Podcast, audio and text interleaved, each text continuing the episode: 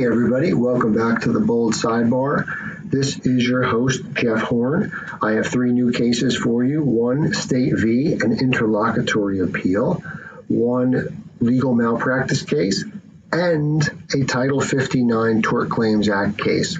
Let's jump right into the State v case. State v Damian Sanchez, decided July 22, 21. This is a 5 2 decision. Justice Patterson writing for the court, joined by Chief Justice Rabner, Justice Solomon, Justice Fernandez Vina, and Justice Pierre Louis. In dissent are Justices LaVecchia and Justice Albin.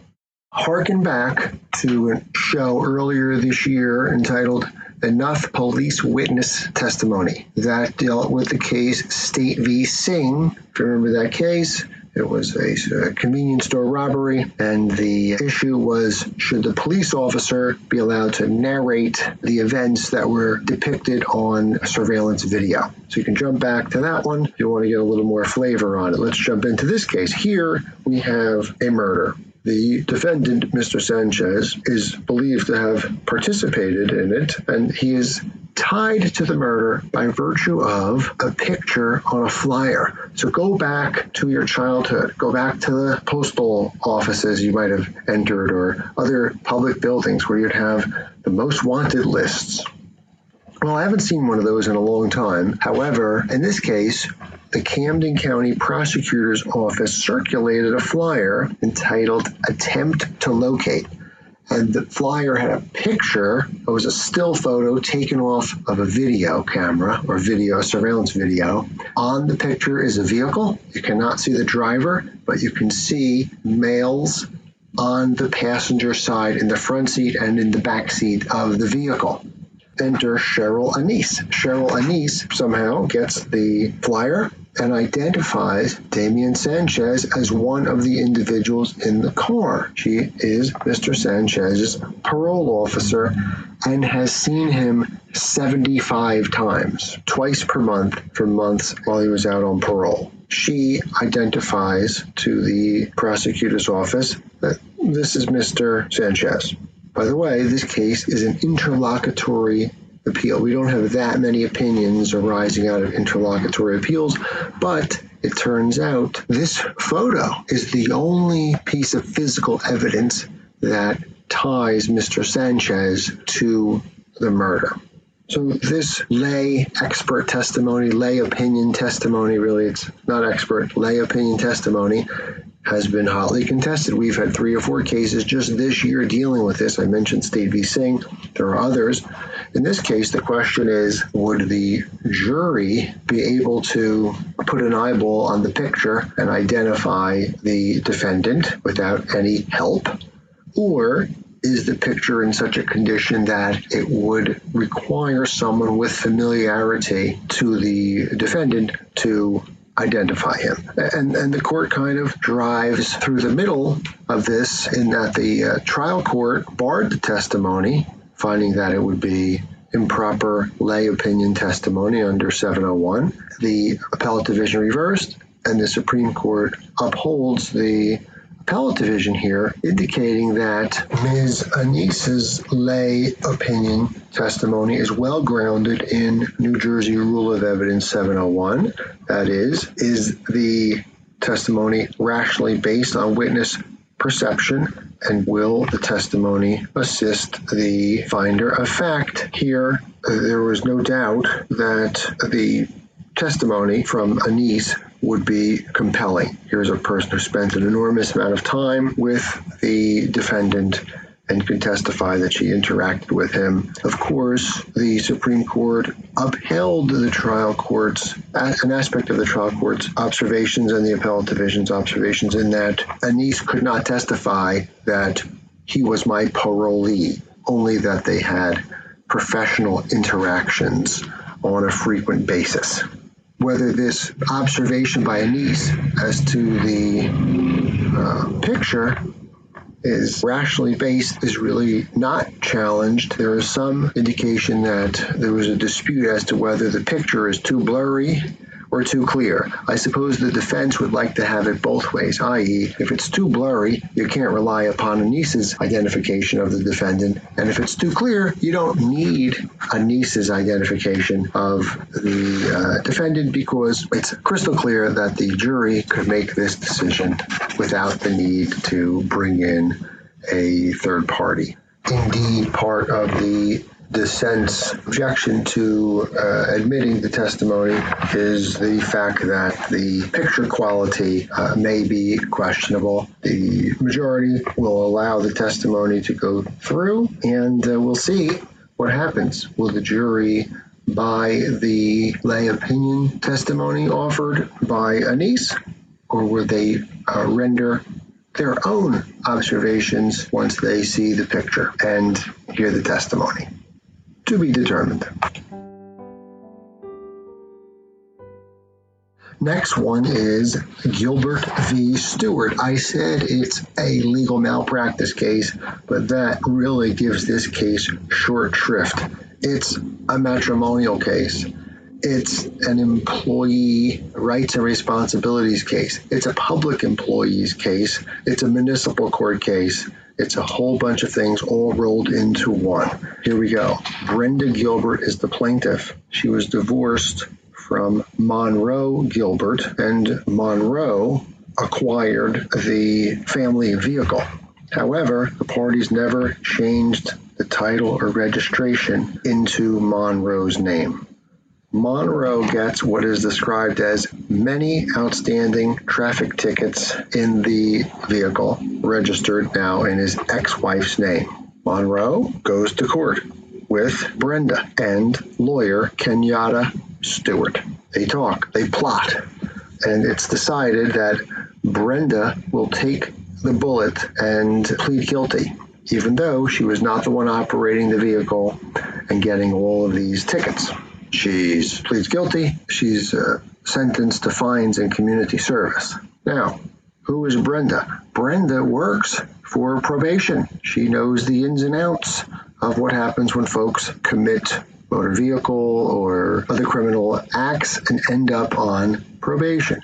She seems a little nonchalant about it, but she takes the bullet for her ex husband. She reports this incident to her supervisor as is required by folks that work in the court system.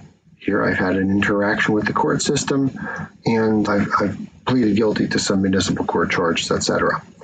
The problem is she has multiple prior municipal court or other court interactions that she had not reported. Hence, she is in supreme hot water with her job and ends up having to take a substantial suspension and demotion as part of reporting violation, let's say number three, even though she was not the perpetrator of violation number three.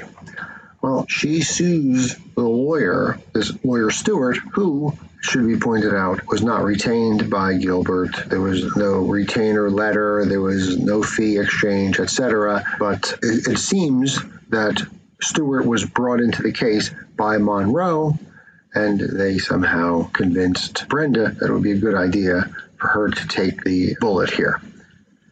On the municipal court side, once this is all surfaced, Brenda had another attorney file an application and vacated her guilty plea, and she was cut loose from the municipal court problems that she had.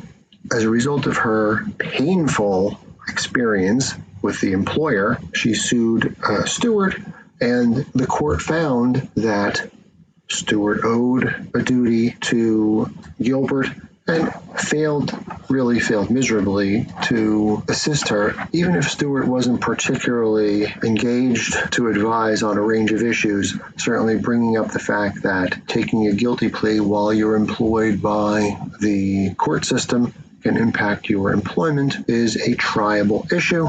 The case is sent back down for trial on Ms. Gilbert's malpractice claim.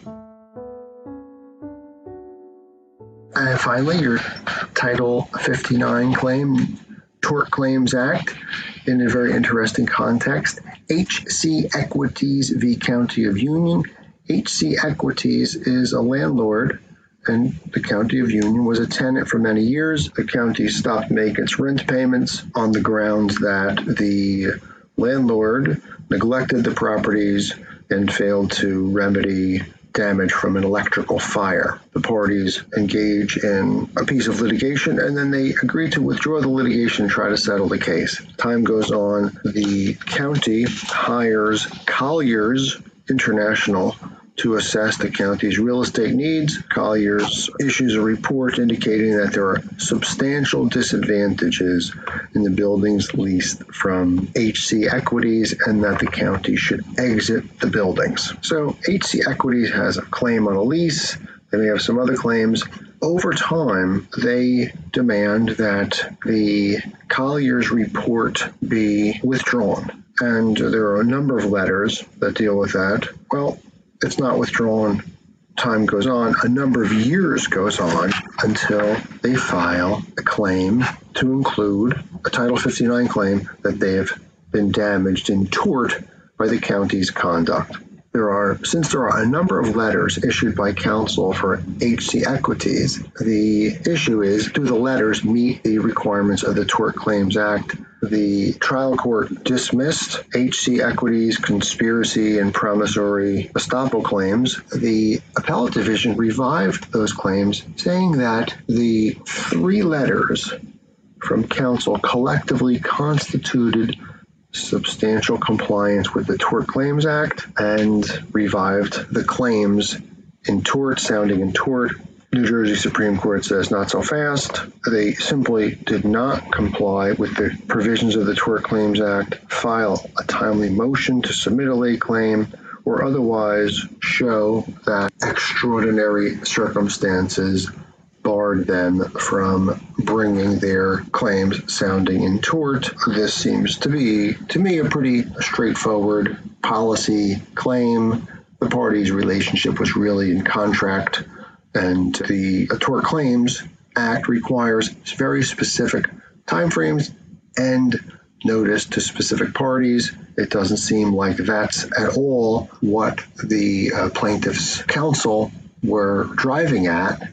Three different law firms, I should mention, when they were complaining to the county to withdraw the Colliers report and to resolve the outstanding contract claims between HC Equities and the County of Union. They really weren't giving tort claim notice, and the Supreme Court did not uh, allow them to shoehorn these three letters from counsel. This is a opinion by Justice Patterson writing for a unanimous court.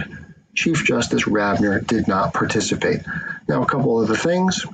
I have been working on what I'll call an ongoing book report, and I will sprinkle the book report into the uh, podcast as we go forward. Please give me some feedback on this if you like this format. So it's the book written by Justice Daniel O'Hern, who served from 1981 to 2000 primarily on the Wilentz Court. And uh, Justice O'Hern wrote a very fun book. I've mentioned it before. Bruce Greenberg turned me onto it, and I've been going through it to try to pull out some nuggets that might be worth sharing about each justice who served for the, I believe it was about nine years when you had the same seven justices on the court from around 86 or 87 to 1995 96. I'll tighten this up. So I'll give you one justice per show over the next several shows. Maybe I'll skip a show. Anyway, uh, interesting book. Feel free to grab it. It's very easy, quick, fun read. Justice O'Hern has a wit. And uh, of course, he was a fantastic legal writer. And he also uh, splices a bunch of stories in there and uh, some funny notes that he kept during his uh, tenure on the court. So that's it for today. Please feel free to get in touch with me. Thanks. Signing off from the Bold Sidebar.